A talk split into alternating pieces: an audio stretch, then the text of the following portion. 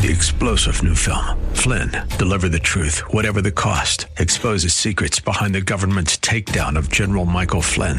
Flynn knew what the intel world had been up to. He ordered the first audit of the use of contractors. This set off alarm bells. He told the truth. He was the most dangerous person for Donald Trump to hire. They had to get rid of Flynn. Flynn, deliver the truth, whatever the cost. Available now. Watch it today. Go to salemnow.com. Salemnow.com. Good morning and welcome in.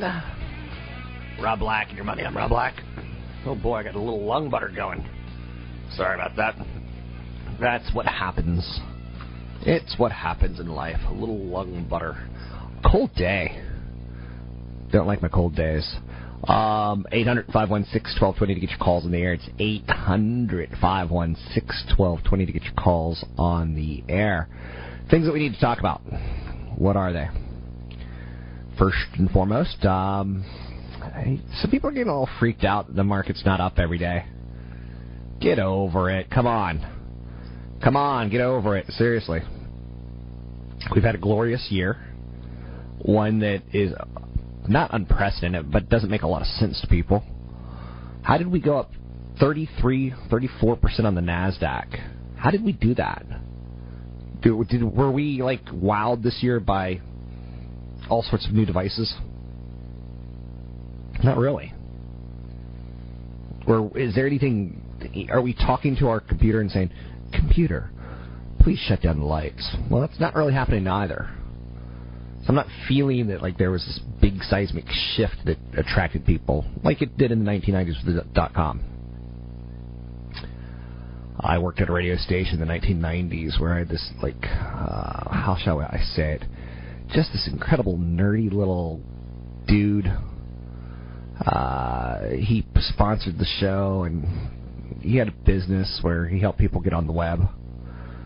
Probably pretty similar, like an AOL dial-up kind of guy. And he had this phrase that it goes, "If you're not a dot com, you're a dot nobody." Oh, uh, okay. There's not that feeling that there's something like seismic happening here. Marco was a bit of a mess yesterday. Uh, nothing really happened. We were a little higher, a little lower, a little higher, a little lower. To me, it felt like a very fickle stock market buyer. Um, I don't know. I think a lot of us are starting to feel a little uh, Christmas fatigue or holiday season fatigue. Some of us are looking at the end of the year fatigue. We're starting to look at next year. But before we get there, Christmas trees are selling at a pace that we haven't seen in years. Apparently, it's a good year to be a Christmas tree. In a survey of regional tree farmers, which I didn't even know there were surveys of regional tree farmers, week one sales were up 16% for Christmas trees. Last year, Christmas trees were up 7%. You better get your tree early because they're all going to disappear. Someone's out there buying up all the Christmas trees, and I want to know who it is. You know, we have a weakening consumer. Like, you see some of the retail sales numbers that are just awful. And yet, people are buying up Christmas trees. In a nod to consumerism and the kids that are the Peanuts gang, fast food strikes are returning today across the United States. I don't know how I feel about this story. I need you to tell me how I should feel about this story. Fast food workers and labor organizers set to turn out to support higher wages in cities across the country. I don't know. Should we be paying people who drop fries into a basket into a jacuzzi of grease a livable wage, or should that be a, a job for teenagers as they live at home and start to, you know, learn work skills? When I was growing up, and I grew up in a different part of the country, McDonald's was a job for teenagers. And that's where you would meet a girl, and that's where you'd fall in love, and that's where you'd get your first kiss, while covered in in dirty, nasty grease. That's not where you'd like go to work and bring home, you know, the bacon so your wife and your kids can uh, go on vacation. So there's uh, 100 rallies set today. At one point in time, some fast food strikers went into a McDonald's this morning in New York City, marched in like a marching band, and started chanting at 6:30 in the morning, "We can't survive on 725." People, people were grabbing their food and running as if terrorists were attacking. It's pretty funny video to see. Now, again, am I coming across as crass? Probably. That's not my point here. My point is that I don't have the answer for this. And I don't even eat fast food. So I, I'm out of touch with this whole debate. Maybe it's become such good high quality that uh, we should be paying more. I can tell you that at restaurants that serve, you know, forty dollar steaks, waiters and waitresses make a lot more money than they do at, at McDonald's. The whole idea of a waiter and waitress at McDonald's is nauseating. Okay, okay, you ready for something else? Here's something else. Uh, initial claims for the week ending November 30th dropped 23,000 to 298,000. So we're back to this whole Bank of England, ECB, lending rates, Fed Reserve arguments. So we got a second estimate on third quarter GDP in the United States, and it was a pretty good number. Uh, it was revised up to a 3.6% reading, up from a 2.8% reading. It's first first growth rate above 3% since 2012. So third quarter is looking, in hindsight, better and better. Now, again, it's past performance. It's not indicative of future results. The GDP deflator was revised up to 2% from 1.9%. Eh. Some of these numbers are just like, eh. Eh. Will the Fed taper this December or not? Only Frankenstein knows. Eh. So the economy's not taking off quite like the headlines are suggesting. Because when you start looking at some of these GDP numbers, a big change in inventory is a big part of the story.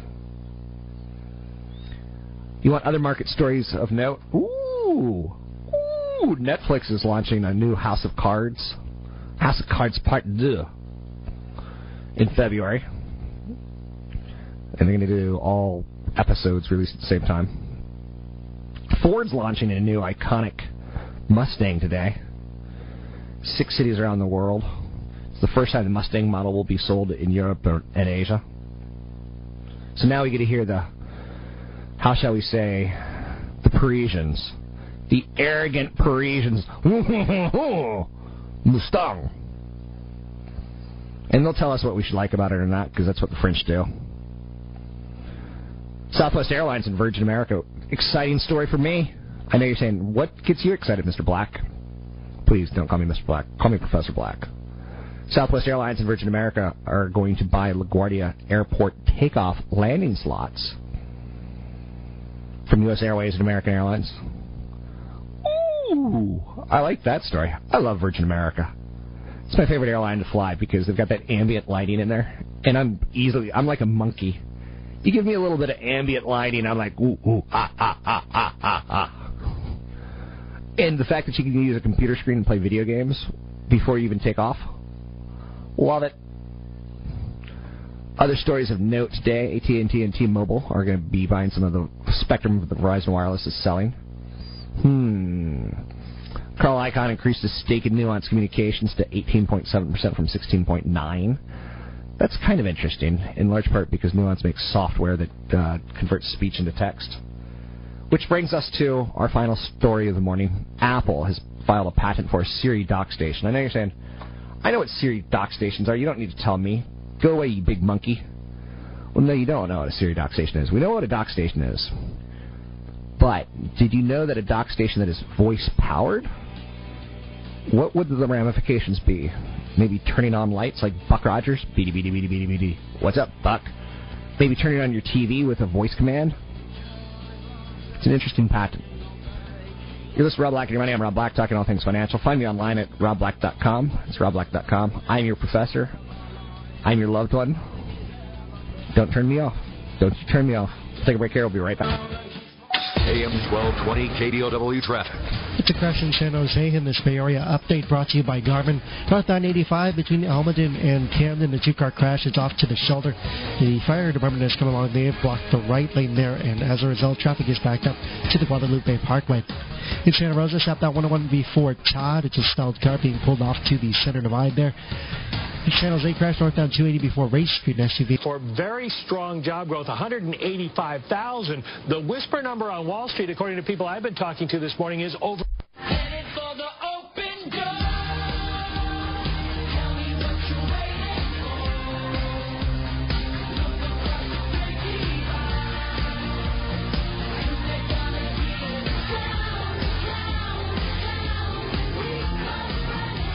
Visit Rob Black online at robblack.com.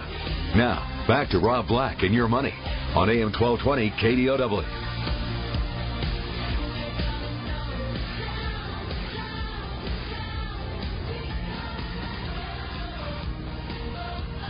Last night at my little event, the Black Wednesday, Steelhead brewery and Burlingame. Was nice.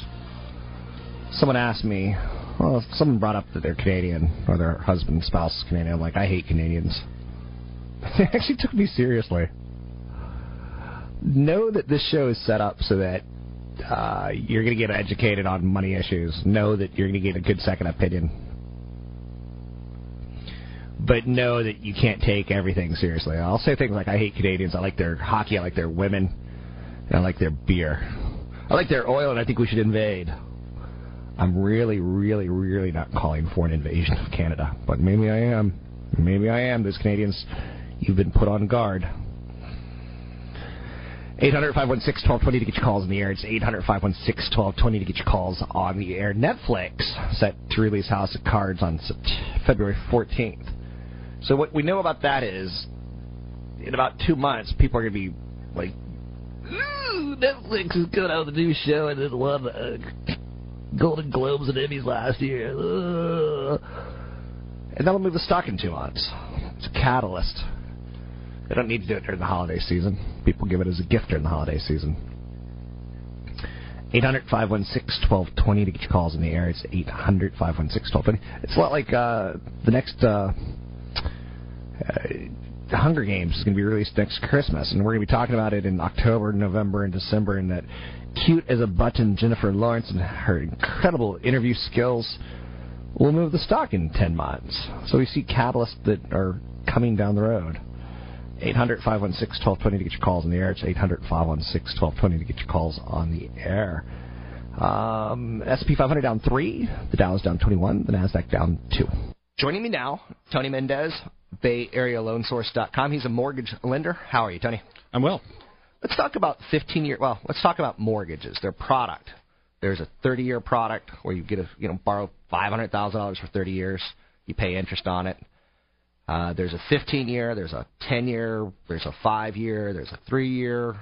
And after three years, if you haven't paid off, it balloons, and suddenly you owe everything. So you have to refinance that, which is appropriate. Like for instance, if I were in media and I'm moving a lot, or you know, you get the idea. Like right. So one of the one of the products that's available to people are short-term arms, but they're fixed for a certain period of time. So if you, for example, are moving quite often, you can set the term of that fixed period for the time frame that you plan on staying in that that property. Unless you plan on buying a property and keeping it for a long period of time, maybe turning it into a rental and then moving, buying another property, then moving, you'd get a 30-year fixed. But most people that do that kind of transient work they're yeah. going to get like a five year arm because the rate's almost three quarters percent lower than the 30 year fixed. Why give away money when you can simply just get a shorter term loan?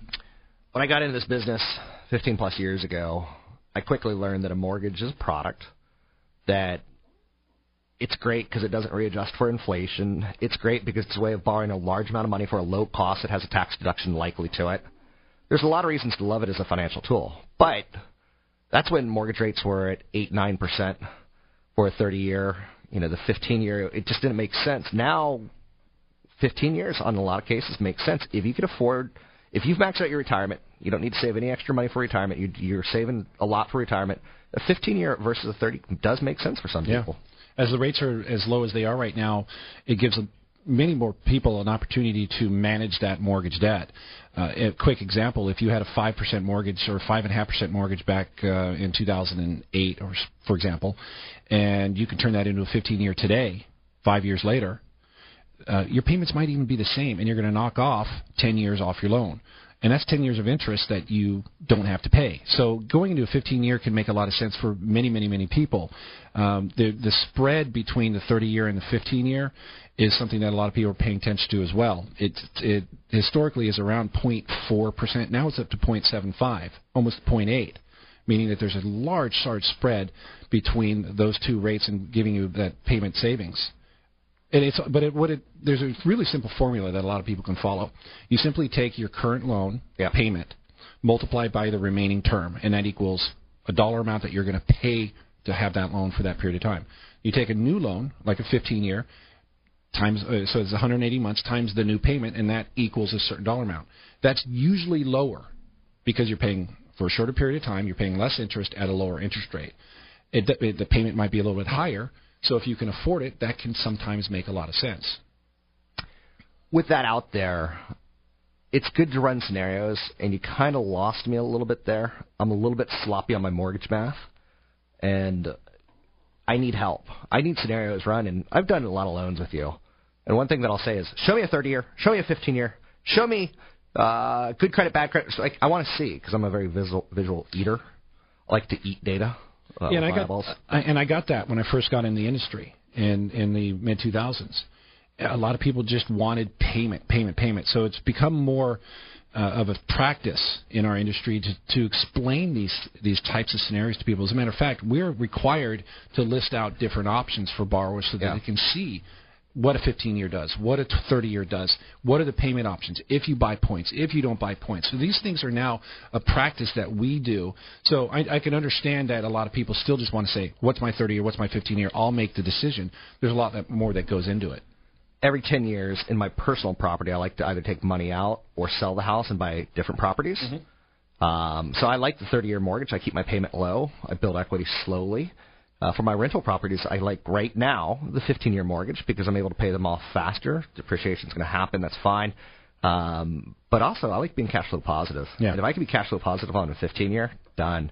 If I can be cash flow positive by having it paid off, done. Again, with the rates as low as they are, you're able to do that on a consistent basis where you go five years, re-amortize for 30 years, pull some money out. Yep. It's something that a lot of people can do right now. That's why the industry is so. I I think is one more of the catalysts of why prices are going up because so many people are doing the, what they call the step ups. So when I take money out of my house every 5, 10, 15 years by either refinance or selling the house, I'm using the mortgage to sell the house. I'm just selling off 200,000 of it every slowly in chunks. Um, people don't grasp that concept. It is a very powerful tool, a mortgage, especially if you learn how to use it for your better and not necessarily for the bank's better. That's Tony Mendez. You can find him at BayAreaLoanSource.com. That's BayAreaLoanSource.com. Okay, so we learned yesterday that Ron Burgundy's got a new line of scotch coming out, tied towards Odin and his bird. Now we learned today that Starbucks got a $450 metal gift card. They're only going to make a thousand this year. Last year they made five thousand. I want one of both. I want one of both. So whoever gets that for me, I will mm, massage your shoulders. For the second year in a row, Starbucks rolling out an ultra limited edition. What? Like I don't get the point of this, but I want one. It's a metal gift card. It's got 400 bucks preloaded on it. It's a designer card. Last year, 5,000 of them sold out in six minutes. This year, it'll probably be like a minute or two, right? Last year, 10% of adults received a Starbucks gift card of some sort. That's a crazy number. I'm Rob Black. Find me online at robblack.com.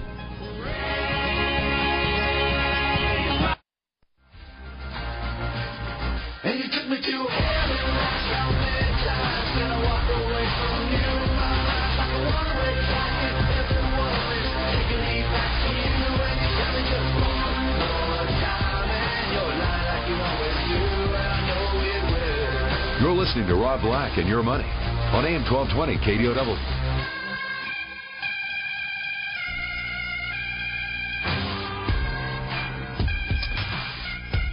Welcome back in, Rob Black and your money. I'm Rob Black, talking all things financial, money, investing, and more. One of the big stories this week has been the Amazon.com story. that appeared on 60 Minutes. Let's bring in Chris Ciaccia from Street.com. Chris, how are you today? Good, thanks. Thanks for having me on, Rob. Absolutely. Now, you did a little work on the Amazon story earlier in the week um, drones and delivering packages. What's your findings on that? I mean, it's pretty interesting that Jeff Bezos came out on 60 Minutes and kind of made this kind of breakthrough announcement that Amazon's working on drones to deliver packages in 30 minutes or less. I mean, the tech world's been kind of a buzz the whole week on this. People were really, really, you know, paying attention to him. My Twitter feed blew up on Sunday night when people were watching 60 Minutes and he made the announcement. I think it's an interesting thing for Amazon to to look into because obviously logistics and shipping costs are one of their biggest expenses. I don't think it's going to happen anytime soon, though. Bezos himself came out and said the earliest he could see it happening is 2015, and I don't think it's going to happen even that soon. I think it's probably more like a 2018 or maybe even 2019 event.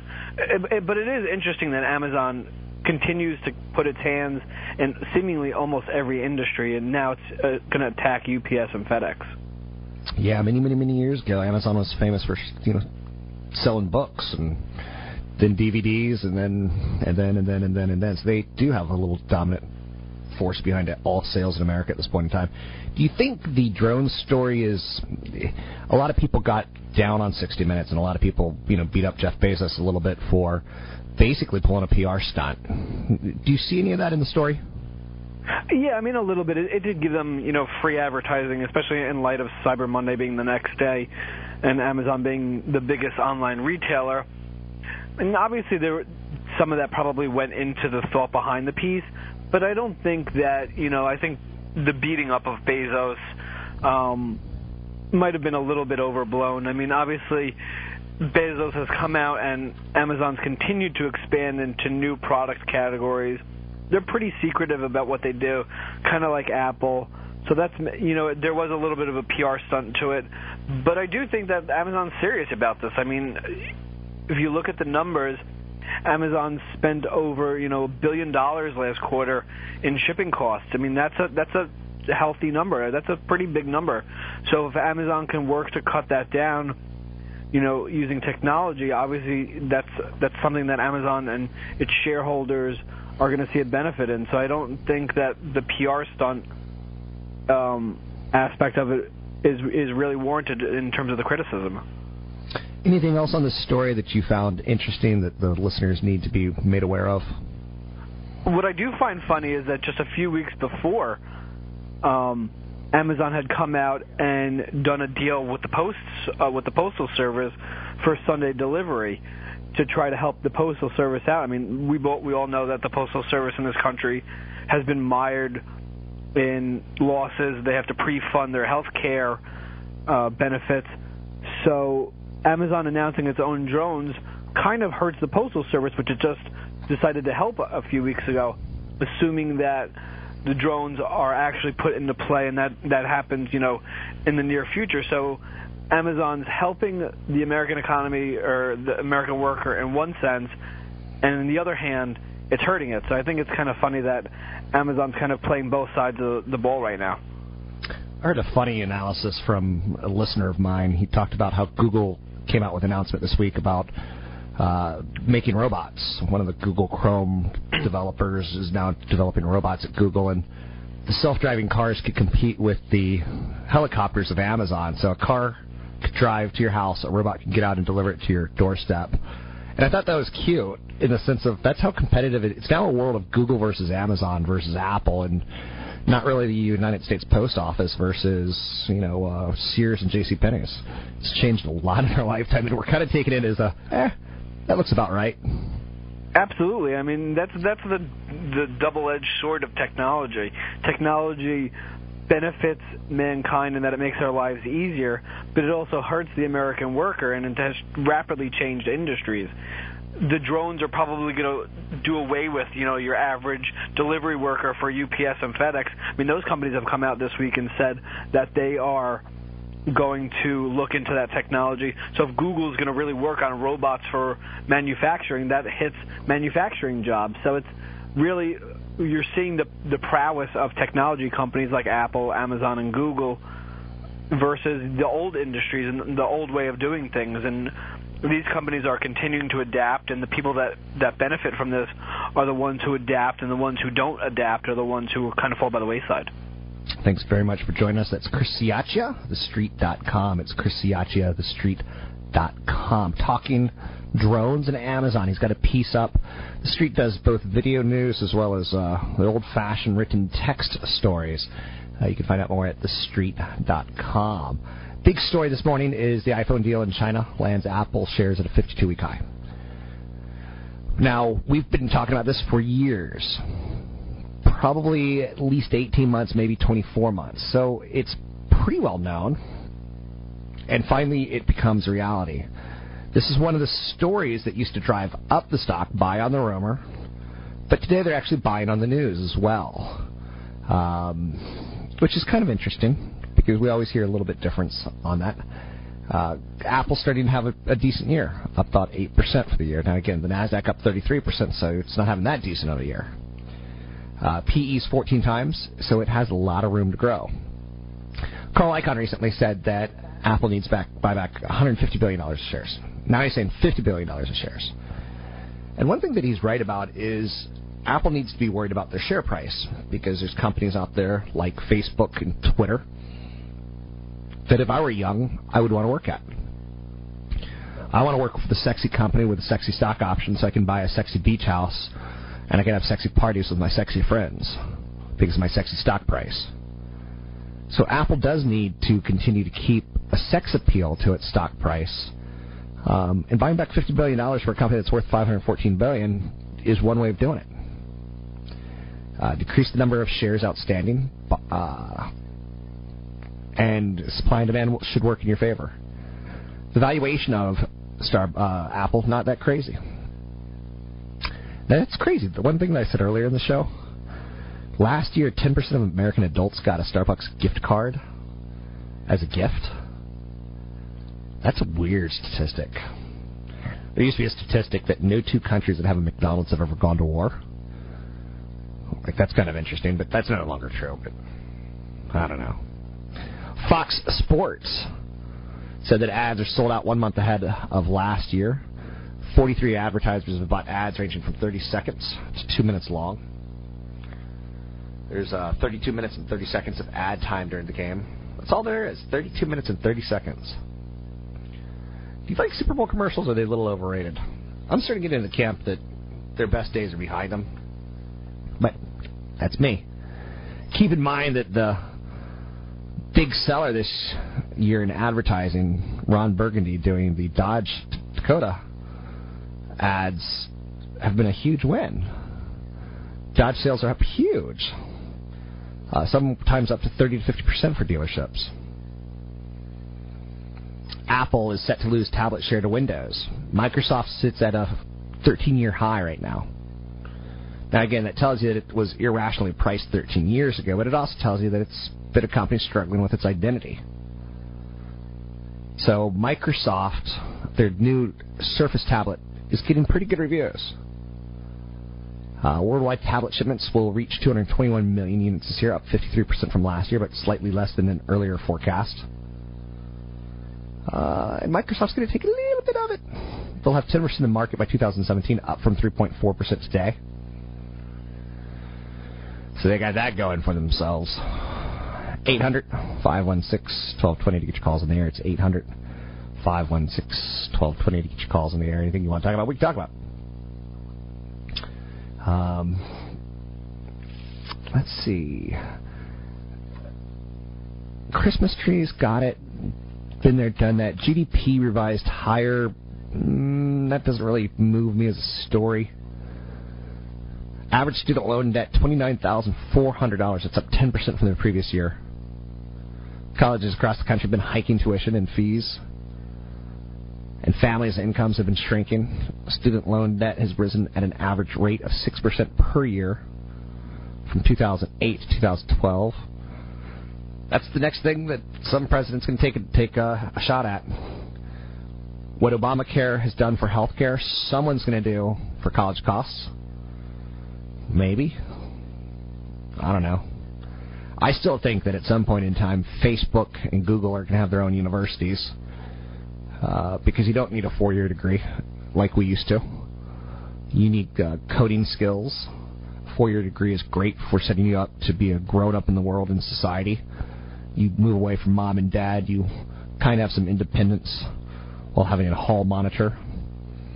You kind of learn how to handle your alcohol. You kind of learn how to handle a schedule all things that you're going to need in real life the ability to get up on time, go to work. That's what college is. It's a preparatory system for life away from your parents. Apple's up today, Verizon's a little bit lower. Some companies that have been value oriented with high dividends are starting to be taken to the woodshed. 10 year Treasury sits at 2.85%. S&P 500 is down 4, the Dow's down 40, the Nasdaq up 1.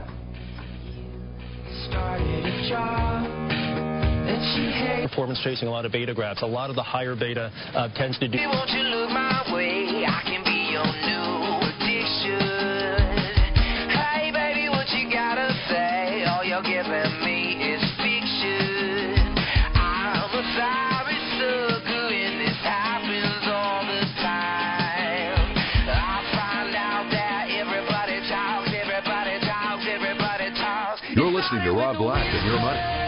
1220 KDOW, an iHeart radio station.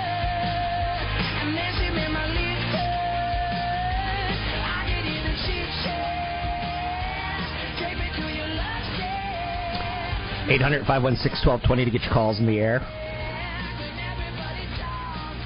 I'm Rob Black, talking all things financial. Aeropostale down one and a half percent today. Fourth quarter loss forecast wider than expected. Retail's really difficult right now. A lot of things just aren't working other than luxury, electronics, and home. And it's tough to figure out which ones are and which ones aren't. Apple's up 1.5% on that China Mobile, offering 760 million phone subscribers potential Apple phones. That's a lot of phones. That's a lot of people. Again, China Mobile's not Verizon. China Mobile's sometimes bigger than Verizon, but they also don't subsidize their phones as much as the United States does. The numbers delay on the economy paved the way for the Fed to cut stimulus. We've had a very strong week of economic growth, faster than forecast growth, and that's going to just in quantitative easing three. The Fed will stop it. Now, they stop it in December, Do they stop it in March. I think most people think that they stop it in March. Fed Bank of Atlanta President Dennis Lockhart, a backer of stimulus, he said the central bank, when considering tapering, should announce a total limit on purchases or a timetable for dialing down the program. It may take a year for them to taper. Now, tapering is the whole idea of taking some off. So if you want to taper 40 pounds through the next year, you would say, I'm going to lose 10 pounds every three months. Same thing with the Fed. If they're going to cut down from buying $80 billion of bonds, they may say, we're going to cut down to buying nothing, but we're going to do it in 20, million, $20 billion increments. Uh, Safeway, down 3% today. JANA Partners cut their stake in the grocery chain. General Growth Properties. It's going to replace Molex in the S&P 500. I had an interesting conversation last night. I did beer with my people. I did a Black Wednesday at Steelhead Brewery in Burlingame, which is a fantastic place for beer. What do I need to tell you about it? Um, people still think real estate is the way to wealth. I can't tell you how many people. You know, I met a guy who bought one of the greatest restaurants. He bought half of one of the greatest restaurants 30 years ago, and he's like, pleased that he did. It's a piece of property that he helps manage. The cost that he's had to put into it over 30 years because it was a building that was falling apart aren't considered when you you go, well, you bought that for hundred thousand dollars, and it's worth a million, but it might have had five hundred thousand dollars of upkeep. And over this 30 years, if he put $100,000 in the stock market, he might have $2 million, which is what he would have. But people still go, wow, real estate. I met a woman who's pushing retirement, and she wants to buy investment real estate. She wants to sell her house here, rent for a while, and use her proceeds from her house to buy investment real estate. Some of her friends have done it. She's heard about people doing that recently. I'm like, do you really want to be a landlord? Like, I own a rental property that I hate. I don't like being a landlord. Every couple of years, I got to slap on paint, and as a uh, as a landlord, I know that I have to do that. I've got to get it power washed. I got to take care of the property. I got to be nice to my neighbors that I've never met. It's costly. Now, of course, someone else is paying your rent, your, your mortgage, and that's nice, but it doesn't always work out like that. The first tenant that I had experience with, I was using a property management company to find tenants for me uh, and to manage the monthly relationship. On paper, they looked okay. He was a university uh, employee working on energy solutions, and basically the guy loses his mind, and it ends up with his fiancee he had met two weeks previous. Like I've, I've been young and in love. I was like, give the young couple a chance, but they had known each other for two weeks, and she had a babe, so baby daddy wasn't in the picture. I didn't know any of this. It ends with poop being smeared on my walls. Piece of property I bought as an investment ends up with poop being smeared on the walls. Why are people so enamored with owning real estate with a mortgage when you can go out and buy General Growth Properties or Equity Office Properties or Avalon Bay? Avalon Bay manages properties in San Francisco, rental properties.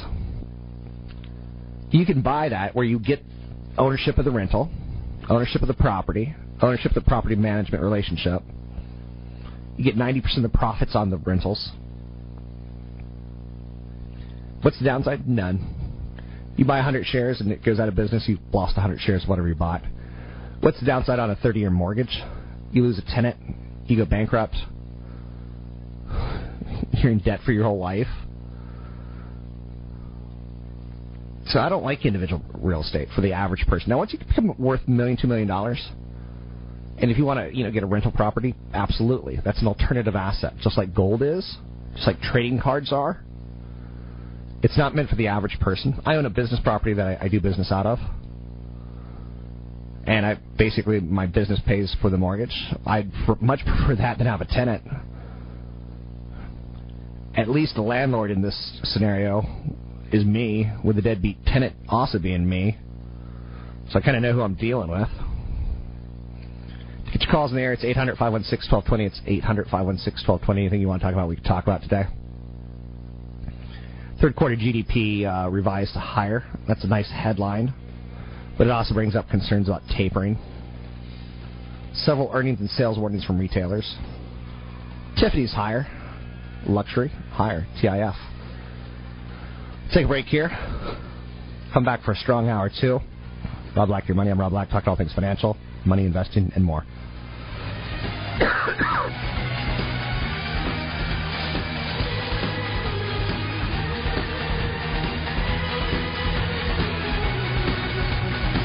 Hi, I'm Mo. Financial emergency, a huge medical bill. And solutions. Watch Boomer's Brain Trust. Our KDOW Business of the Week is Sanjiv Gupta, CPA. You can learn more about Sanjiv Gupta's. Welcome in, Rob Black and your money. I'm Rob Black, talking all things financial, money investing, and more. Business headlines: S&P 500's down three. The Dow's down 21. The Nasdaq down two. Ah. California. California. California. Obviously, a state I'm very proud of. Uh, I used to be an East Coaster. I was a military brat.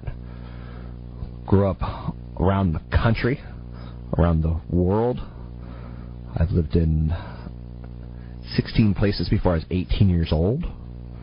So I got used to being, you know, yanked around and having new best friends. I got to California 13 years ago, and I'll never leave. Maybe 14 years ago at this point. Um, I'll leave when I retire. It's an expensive state. That's the first thing that you have to know.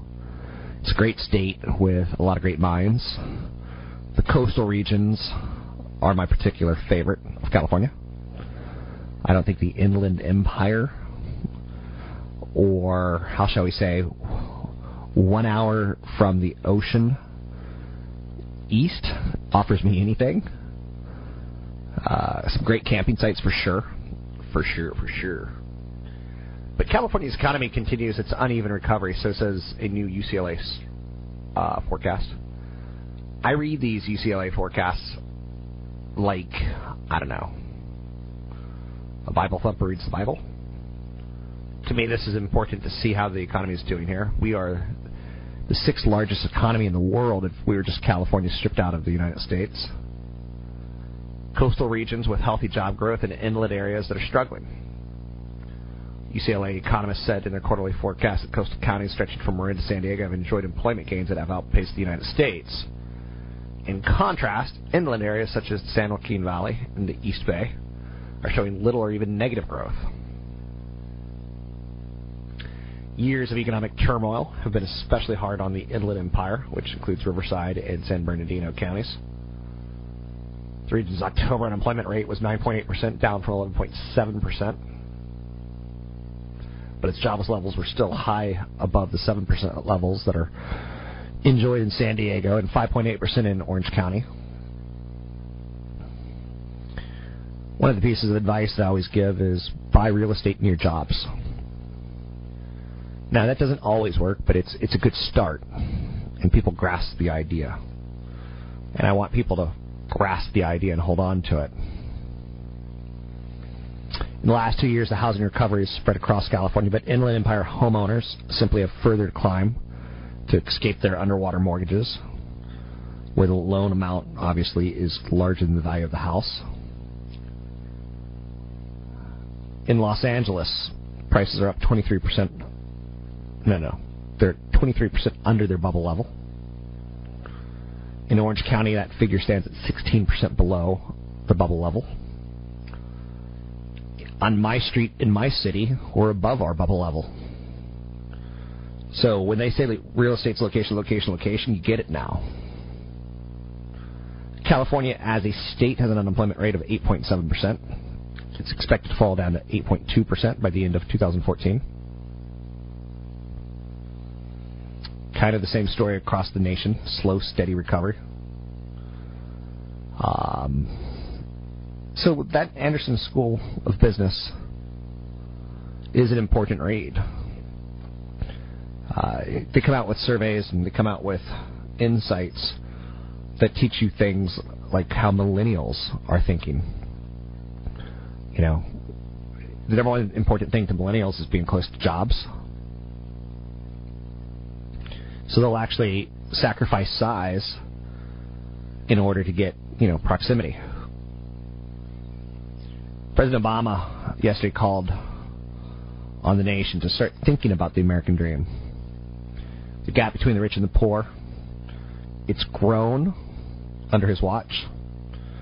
The richest 10% of Americans earned a larger share of the income last year than at any other time since 1917. Those in the top one tenth of income distribution earned at least $146,000 last year. That's 12 times what the bottom tenth made. Much of this is out of our control, out of the president's control. Obama complains that the Republicans are blocking his efforts to boost the minimum wage and provide universal preschool. Other policies that he has enacted, such as trade agreements, have contributed to the inequality. There are things he could have done that he didn't do. He's stumbled badly in implementing the biggest new government program that would benefit the have nots, the health care law known as Obamacare. So, is it really his fault? Top tier of Americans are doing fine. After tax corporate profits have more than doubled. After tax corporate profits more than doubled as a share of the economy and are now at the highest levels since records were kept since 1947. we are living in a society where the well educated are well off. So it's going to be an interesting 2014 as it's an election year. Uh, workers haven't done very well under Obama. Since the end of the recession in mid 2009, the economy's grown at an average 2.1%. The 7.3% jobless rate, it's down from its 10% peak in 2009, remains more than a full percentage point above the 30 year average. Some of the deals that President Barack Obama signed with South Korea, Colombia, and Panama have cost Americans jobs. And again, free trade is ultimately good in most economists' minds. So keep in mind there's sometimes not a right answer. And I know we live in a society of I know better than you, nanny nanny boo boo. Keep in mind sometimes there's just not a right answer. 800 516 1220 to get your calls in the air. It's 800 516 1220 to get your calls in the air.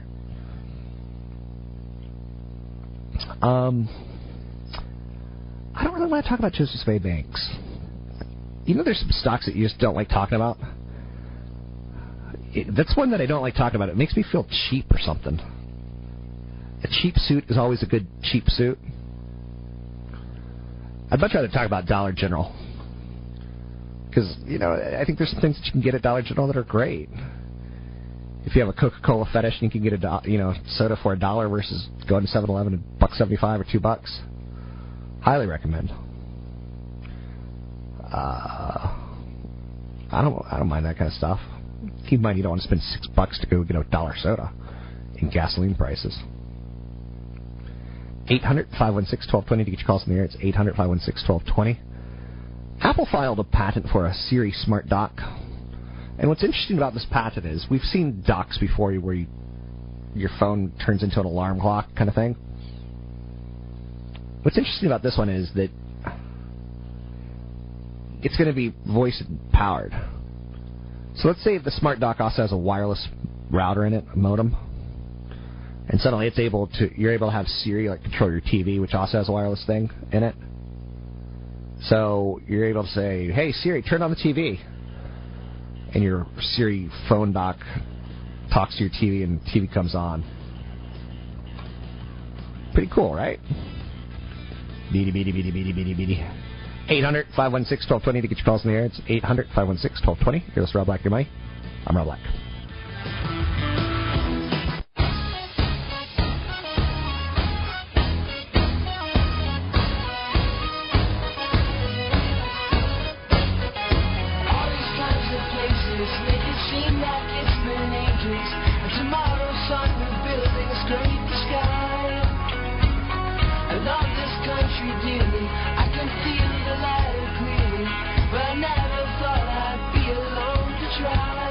Rob Black online at robblack.com. Now, back to Rob Black and your money on AM 1220 KDOW.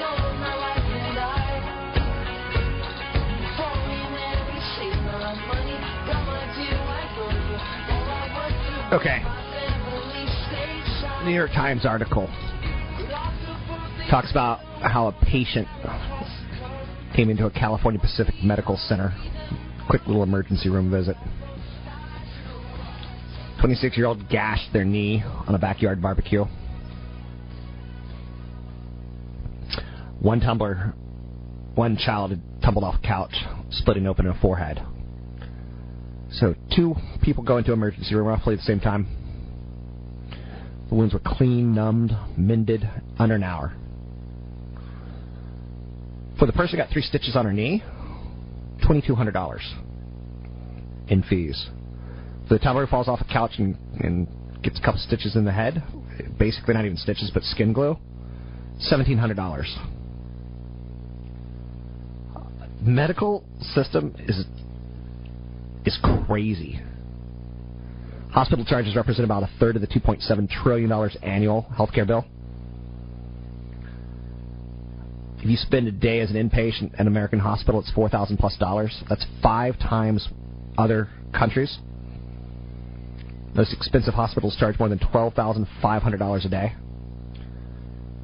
That's what's insane.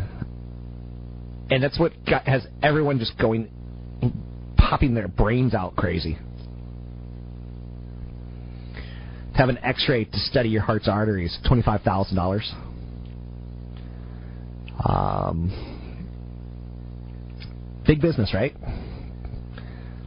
They're very much so self-fueling, ever-expanding machines, and it's tough to price. 800 516 1220 to get your calls in the air. It's 800 516 1220. The S&P 500 is down 4, the Dow's down 40, the NASDAQ up 1. Joining me now, Tony Mendez, BayAreaLoanSource.com. It's BayAreaLoanSource.com. Tony specializes in mortgage lending. He also has a show here on KDOW, Tuesdays at 6 p.m. That's, again, all about real estate and lending and how to get the loan for the home of your dreams. Tony, we have seen a virtual cycle play out numerous times. It feels like adjustable rate mortgages were popular. Then they became un. Then they got to kind of the point where they turned into hybrids, where you know no document loans, and then we got back to let's kill those off for a while and go to 30 years and 15 years. Uh, real estate prices are down. People go with a 30. Real estate prices are up. They go with the ARM. What's an ARM? Well, it's an adjustable rate mortgage, and you can. It's amortized for 30 years, which means your payments are going to be calculated over a 30-year period based on whatever rate you have at the time a three-year arm, for example, means you're fixed for three years, and then after the third year, you become an adjustable. And you can adjust quite a bit based on a certain index. That index could be anything from the LIBOR to one of the Treasury uh, um, accounts, so or indexes. So it's not meant for everybody because after that fixed period, your payments could go up dramatically. So it's it's a specific product that people use as a tool to keep their payments lower. That's the number one advantage of an ARM adjustable rate mortgage is that the rate's going to be about a half a point, sometimes a point lower than what you get on a 30 year fix. The shorter the term arm or the arm term, the lower the rate. So let's say you're staying in your house for three years. Right and get a three year arm. Why would you get a 30 year fixed at a point higher than and then a 30 year, than a three year arm and save you know ten thousand dollars over that period of time? So that's why an arm makes sense. Does the property come into play? For instance, can you get an arm on a condo or townhouse? Um, you can, but, but an arm is a riskier product, so you need higher credit scores, you right. need higher equity. Uh, you know, in a lot of cases, you need 25% or more equity to get an arm. Even though lately jumbo arms have become more aggressive. You can go up to 80%, but over 80% you're done unless you get an FHA loan, which are pricey to begin with. It kind of negates the benefit of having an arm. And part of the whole cycle again is at some point in time you're going to be able to get up to 103% on all these products because – we get to the point where we keep loosening standards, loosening standards, loosening standards. Disaster. Disaster. Tight. And then we tighten standards, and then we loosen them, loosen them, loosen them. This was a pretty tragic event that happened uh, to the housing industry, and and they've be- since then become overregulated, and it's going to continue getting tougher. But it, it right now, I'd say we're about what we were in '99 to 2000 as far as guidelines, and then you know, you know what, hit the fan and lenders started going crazy with the negam loans, loans that would actually increase your balance based on a start rate of like 1%. Those aren't going to come back. So we're going to be a little bit more conservative as far as the type of products available and close some of the doors on, on risky products like the, the negam. Uh, I guess I just said the same thing over, but it really does emphasize that lenders are scared about selling these products back to the, the secondary market, and they're going to continue over being overregulated and over uh, um, criticize your loan scenario. Speaking of Tony Mendez, BayAreaLoanSource.com, how often or how much money do you make? Is it different for an ARM versus a 15 year versus a 30 year? It, it, it's not. Okay. Uh, one of the things that did change is the way that lenders and loan officers and brokers are compensated so that they charge the same for each scenario. Um, but in the past, uh, we used to have lenders that co- came to our office and they would promote certain products, not the ones that were the best for the client, but the best for the loan officer to make the most money. That's where we got in the most trouble. Is loan officers were looking to make the most money and selling the wrong products to the clients. That's gone away. So, what else should we know about that cash scenario or about the real the scenario where you use a lender, you want them to make money, but you don't want them to make too much money. And you don't want them to make nothing because then they're not going to really work for you and get to know you.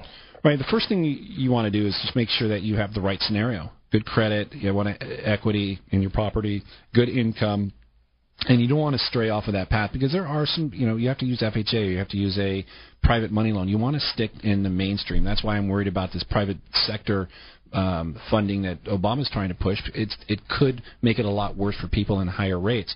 So you want to first make sure your scenario is correct, and then you want to do some shopping. I like using a broker because brokers use several different lenders that could fit your scenario into their slot. Where if you did it on your own and you try to go to one lender and then another lender. You're running your credit more often, and you may not hit the right lender that has the right scenario.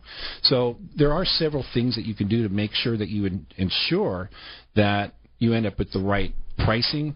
Get a good faith estimate. Make sure you shop on the right the same day uh, because rates change quite often, and there's some quite a few other tools that you can use. Thanks very much. You can find Tony Mendez at BayAreaLoanSource.com. It's BayAreaLoanSource.com. Getting to know the right product, getting to know the right lender, I think is critical. You do not want to be in a scenario where you go into a bank and try to get a loan because you're not going to get the product that's right for you. You're going to get the product that they want to push to you. You're listening to me, Rob Black. That's Tony Mendez, and you can find him at BayAreaLoanSource.com.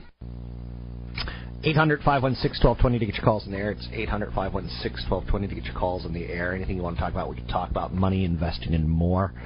Don't be shy. I think that's the thing that I continue to try to push people on with money issues your retirement's going to be a lot less than you think it is, and it's up to you to really do something about it. Um, millennials are going to replace about 60% of their income. Baby boomers, about 80%. Gen X, about 70%. So you're going to be living on less than you think.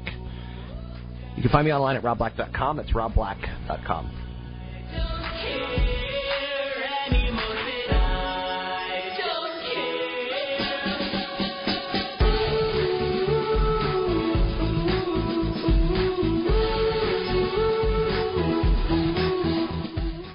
Get humming. I need more receipt paper, please. Call 1 855 859.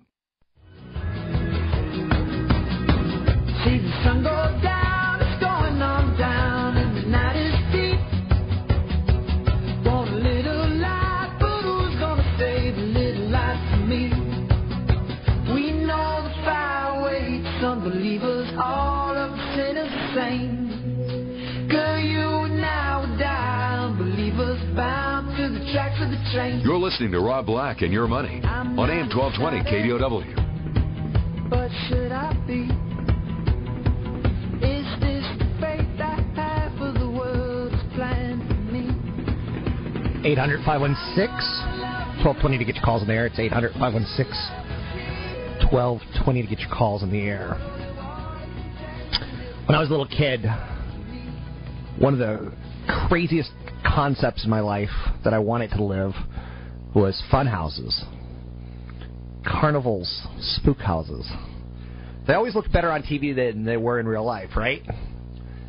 But the twisted reality, the image distorting, the wacky side room, the shows that went on inside, things like water appearing to flow uphill as a kid, it just made me bonkers crazy. I wanted to learn more about it. As I got older, I found that, you know, there was kind of a new paradigm that they're not as cool as I thought. And as I've gotten older, I've, I've learned some new paradigms or some new shifts on money. For instance, I remember when I was 20ish and I was dating Juliet, and her dad said something to me. He said, Get used to debt. It's something you're going to have your whole life. Hmm. I like that concept. It was the first time it was ever introduced to me that it's okay to have debt. You know, the old reality was savers were rewarded, debtors were punished the real reality, as you grow older and see things for what they are, that life isn't a big fun house, it's not really all that much hype, is responsible debtors are rewarded and savers are punished now. For the last 10 years, we've had artificially low interest rates, and that acts as a stealth tax on thrifty people who like to save. Savers are rewarded now with super low interest rates that don't keep up with inflation. So their money is actually growing negatively. And that goes for anything that you paid off your, in your house. It's negative. because inflation's eating away at the value of the dollar every single year. So I have an emergency fund that I hate. I hate it. It's cash. It's my rainy day savings account, and it's starting to look dumber and dumber as I get older. Now, when interest rates change, maybe I should fund it again. When I was a little boy, the thought was pay off your mortgage as soon as possible. The shorter the mortgage, the better. And that's just bad advice now. Um, people who made extra mortgage payments, they basically lost. The U.S. dollar has lost more than 97% of its value. The Fed at least feigned an interest in maintaining the dollar's purchasing power in the last couple of years. They've lost their way. They depreciate what the dollar is valued at faster and faster and faster. So, from a purely financial perspective, it only makes sense to pay off the mortgage as slowly as possible, using dollars that will be worth significantly less in the future. Having a house paid off isn't all that in a bucket of chicken. It's bad advice in this day and age. When I was a little boy, the reality was an age appropriate mix of stocks, bonds, and cash is enough to adequately protect your nest egg. So if you were 40 years old, you'd have 60% stocks, 40% bonds. Now the reality is that I can make a case that you don't even want bonds. Or that you want corporate bonds of companies like Ford, GM, and Verizon. And that's about it. We're a debt based monetary system. It's completely unsustainable over the long term. Can't say when it's going to end, but you want to be diversified in a mix of stocks. You want to protect your nest egg. In the old world of thinking as a child, there was a tenet that said, if possible, take advantage of pre tax paycheck deduction by making the maximum 401k contribution. Now there's a new tenant that's like, that's not always what you want to do. You don't always want to max out your 401k, but you do want to max out your savings, which is a little bit different. A lot of people will say, like, hey, look, if my company's offering to match 6%, I'll take the 6% match. And then I'm going to go out and I'm going to buy a, um, a Roth IRA. I'm going to continue saving beyond my 401k and not just for that 401k tax advantage scenario. I'm going to create other tax advantage scenarios. So that's something you need to really, really, really start thinking about more so than ever before. Is things that once were wonderful and glorious as a kid, they may not be all that wonderful and glorious as you get older.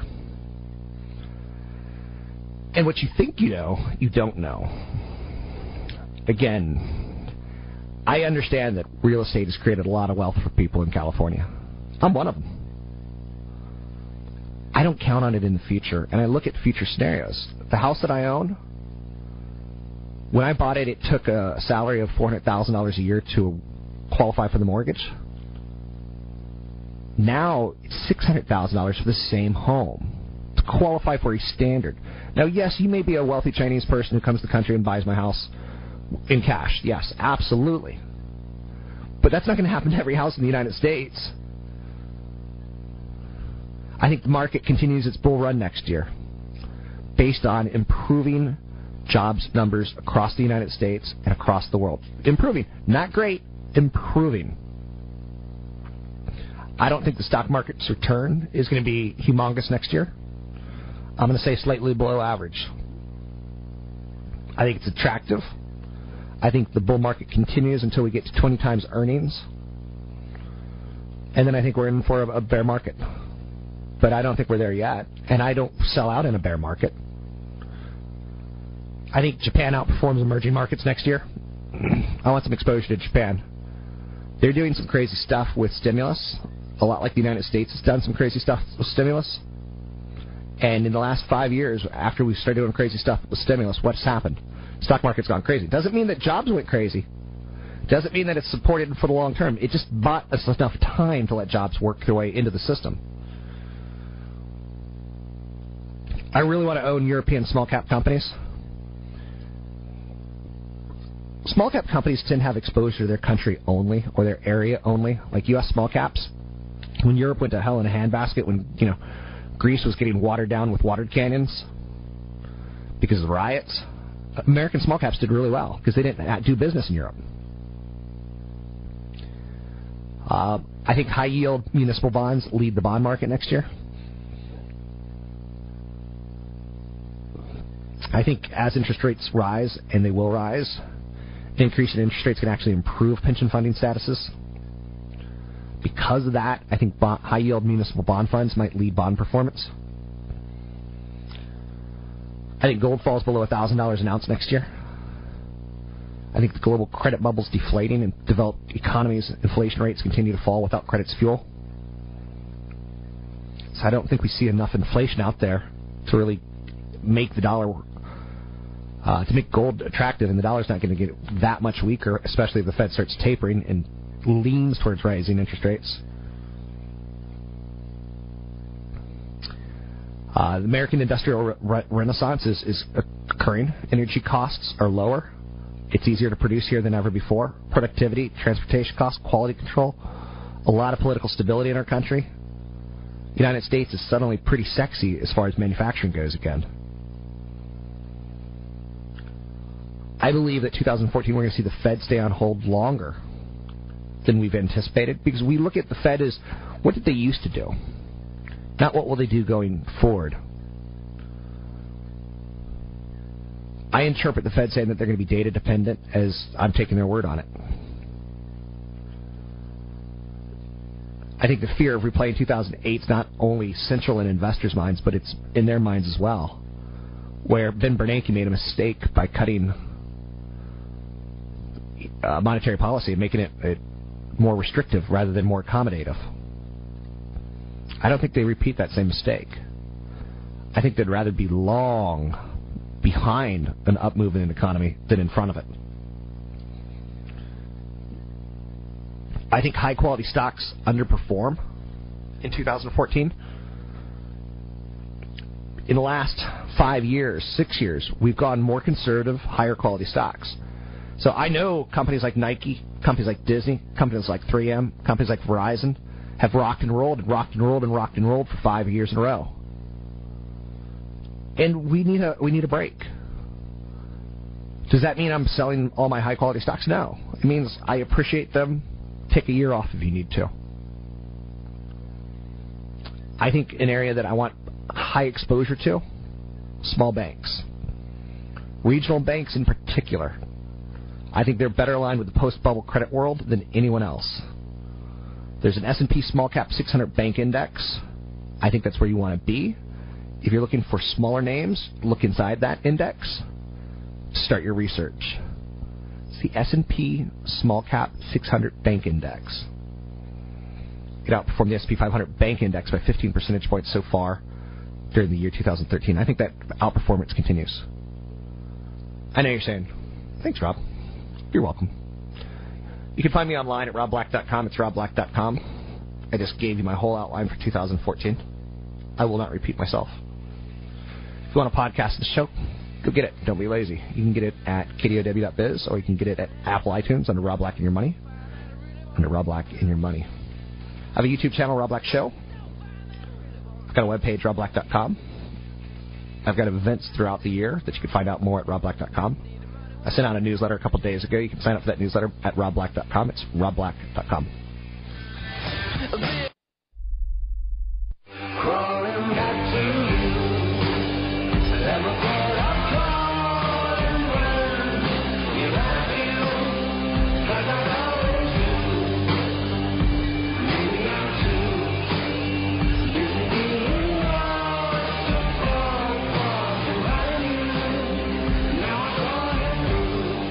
listening to Rob Black and Your Money on AM 1220 KDOW, an iHeart radio station.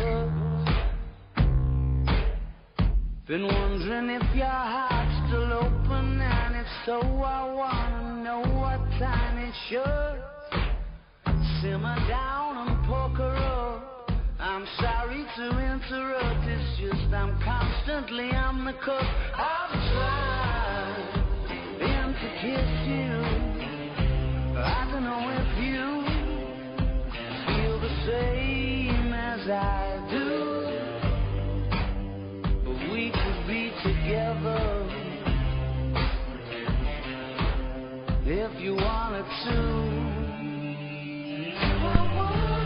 Welcome back in. Rob Black your money. I'm Rob Black. I tried to do a show for you. Anything you want to talk about, we could talk about. Money, investing, and more. I just gave you my outlook for 2014. I was pretty succinct about it, pretty clear. Can't say that I don't have an opinion. Can't say that I'm a waffle. Although if I were a waffle, I'd be a happy man. I would hope that you would be a chocolate chip if I were a waffle. Um, retired at age 65. University of Michigan researchers found that more than 15% of workers aged 60 to 62 are still earning salaries. Although they're earning lower level salaries than they've ever learned, earned before. For people who are 65 to 70, uh, 65 to 67 years old, the number's higher, 20%. Wow. It's not a step down process, it's a step up process. People are hitting 62 and they're saying, I'm done, I'm done, I'm done. And by 65, they're like, I got to get back to work. A lot of times, this is what's referred to as a bridge job. It's low pay, it's low pressure. Very good chances you made a lot of money earlier in your life versus what you're doing at age 65. You need to start thinking about ramifications of tapping into your 401k, wrap, tapping into your pension, tapping into Social Security. I think you should have a prudently balanced portfolio. I don't think doing it yourself when you're 65 years old makes a lot of sense. I highly support and endorse financial planners, CFPs, not insurance agents, not stockbrokers, but CFPs. If you're impressed by the title vice president, you shouldn't be. I know people at Citibank who are vice presidents who are basically high school flunkies, and it's just a title. The title that I'm impressed with is a certification, certified financial planner. So Social Security has to fit in your income flow. You should take wait and take Social Security as long as you can if you're healthy, and you don't need it. We're living longer and longer and longer, and the longer you wait, the more you get. So your health is factored into whether or not you take it. A lot of people take Social Security a little bit too early, and ultimately it's a mistake. Heidi Montag and Spencer Pratt blew through $10 million. How did they do it? Essentially, it's shopping and expensive bottles of wine. Then there was some plastic surgery, where I think, and this is just me, I think women who get plastic surgery, it's a shame. I think women are the most beautiful things on the planet. And yeah, if you've had some sort of horrible cancer and you need to fix things up, that's fine. I totally get that. But to spend five to ten thousand dollars to enhance a part of your body, it's a shame. You don't need it. Um, what you need is Paul Walker to come back to life. When he was 33 years old, he was dating a 16-year-old girl. now I know it's it's bad to speak of the dead, but that's pretty that's pretty borderline, right? 33 year old dude dating a 16 year old when he had an 8 year old daughter. okay, I know it's not that funny.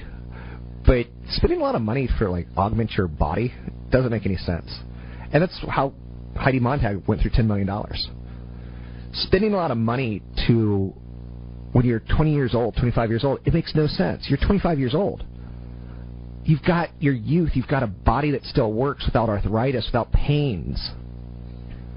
They would drink four thousand dollars bottle of wine, four thousand bottle, four thousand dollar bottle of wines. That's how they went bankrupt. Now you are not, you don't have ten million, but you're also spending money like they are. You don't need a forty dollar bottle of wine. My first girlfriend, I got first date was like a Madonna concert where the Beastie Boys opened. Second date was her prom. Third date was her birthday, and I spent a lot of money on those three dates, probably close to a thousand dollars. And all I needed to spend to get to second base was a bottle of two buck chuck. I confused money with love. Heidi and Spencer confused living large with living. You don't need to, especially when you're young. augmenting your body at five thousand, ten thousand dollars. $10,000. I know someone who's got an unattractive.